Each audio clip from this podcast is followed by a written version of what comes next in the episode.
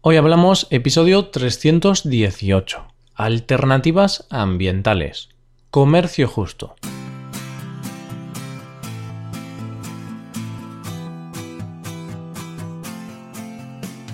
Bienvenido a Hoy Hablamos, el podcast para aprender español cada día.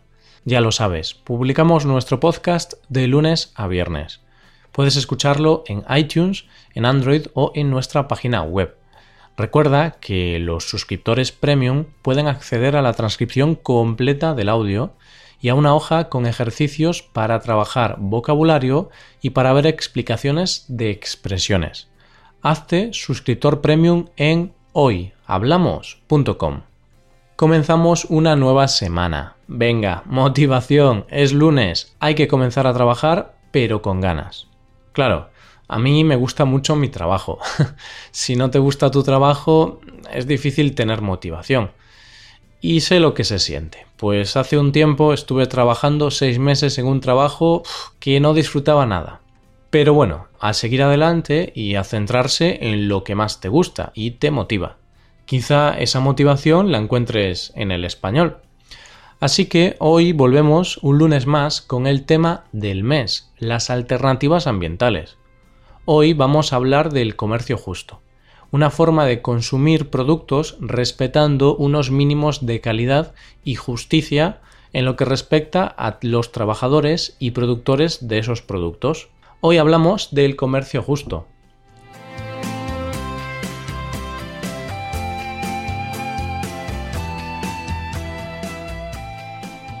Por supuesto, tenemos que comenzar el episodio respondiendo a una pregunta básica. ¿Qué es el comercio justo? Cuando hablamos de comercio justo, hablamos de un sistema comercial solidario y alternativo al convencional que persigue el desarrollo de los pueblos y la lucha contra la pobreza.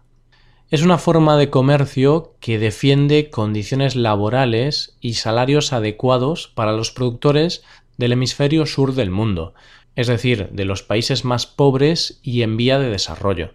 Defienden unas condiciones y salarios que les permitan vivir con dignidad. Además, rechaza completamente la explotación laboral infantil defiende la igualdad entre hombres y mujeres y respeta al medio ambiente. Y aparte de ser un sistema comercial solidario, el comercio justo también es un movimiento internacional formado por organizaciones del sur y del norte, con el objetivo de mejorar el acceso al mercado de los productores más desfavorecidos y cambiar las reglas del comercio internacional que ellos consideran injustas y que consideran que consolidan la pobreza y la desigualdad mundial. Las ideas del comercio justo se basan en 10 principios básicos. Voy a hablar un poco de estos principios para que podamos tener una visión específica sobre este tipo de comercio. Los principios son creación de oportunidades para productores con desventajas económicas, esto consiste en favorecer a los pequeños productores locales de los países más pobres.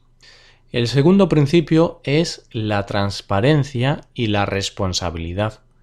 Todas las relaciones comerciales tienen que ser transparentes y se debe saber a dónde va a parar el dinero.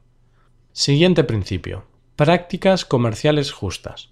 Desde esta organización consideran que ahora hay prácticas comerciales que son muy extremas y que marginan a los pequeños productores. Así que prefieren comerciar de una manera que consideran más justa, dando más flexibilidad a los productores y protegiendo su bienestar. Pago de un precio justo. Los productores deben recibir un dinero adecuado a su trabajo y que les permita vivir con dignidad. Lo que queremos tener todos, vaya. Asegurar ausencia de trabajo infantil y trabajo forzoso. Compromiso con la no discriminación, equidad de género y libertad de asociación sindical. Asegurar buenas condiciones de trabajo. Los productores relacionados con esta organización tienen que ofrecer unas condiciones dignas para sus empleados. En concreto, tienen que ser las condiciones establecidas por la OIT, Organización Internacional de los Trabajadores. Facilitar el desarrollo de capacidades. Esta organización quiere que los trabajadores mejoren sus habilidades y sus conocimientos. Esto está muy bien, porque la falta de educación es uno de los mayores problemas de estos países. Así que todo lo que esté relacionado con mejorarla es positivo.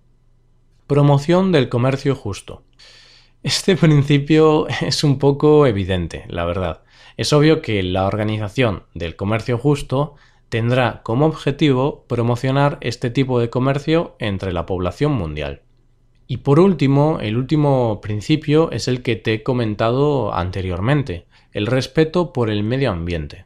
Los productores de productos de comercio justo se deben preocupar por el medio ambiente y deben reducir al mínimo el consumo de energía, las emisiones y, en general, deben minimizar el impacto de su actividad sobre el medio ambiente.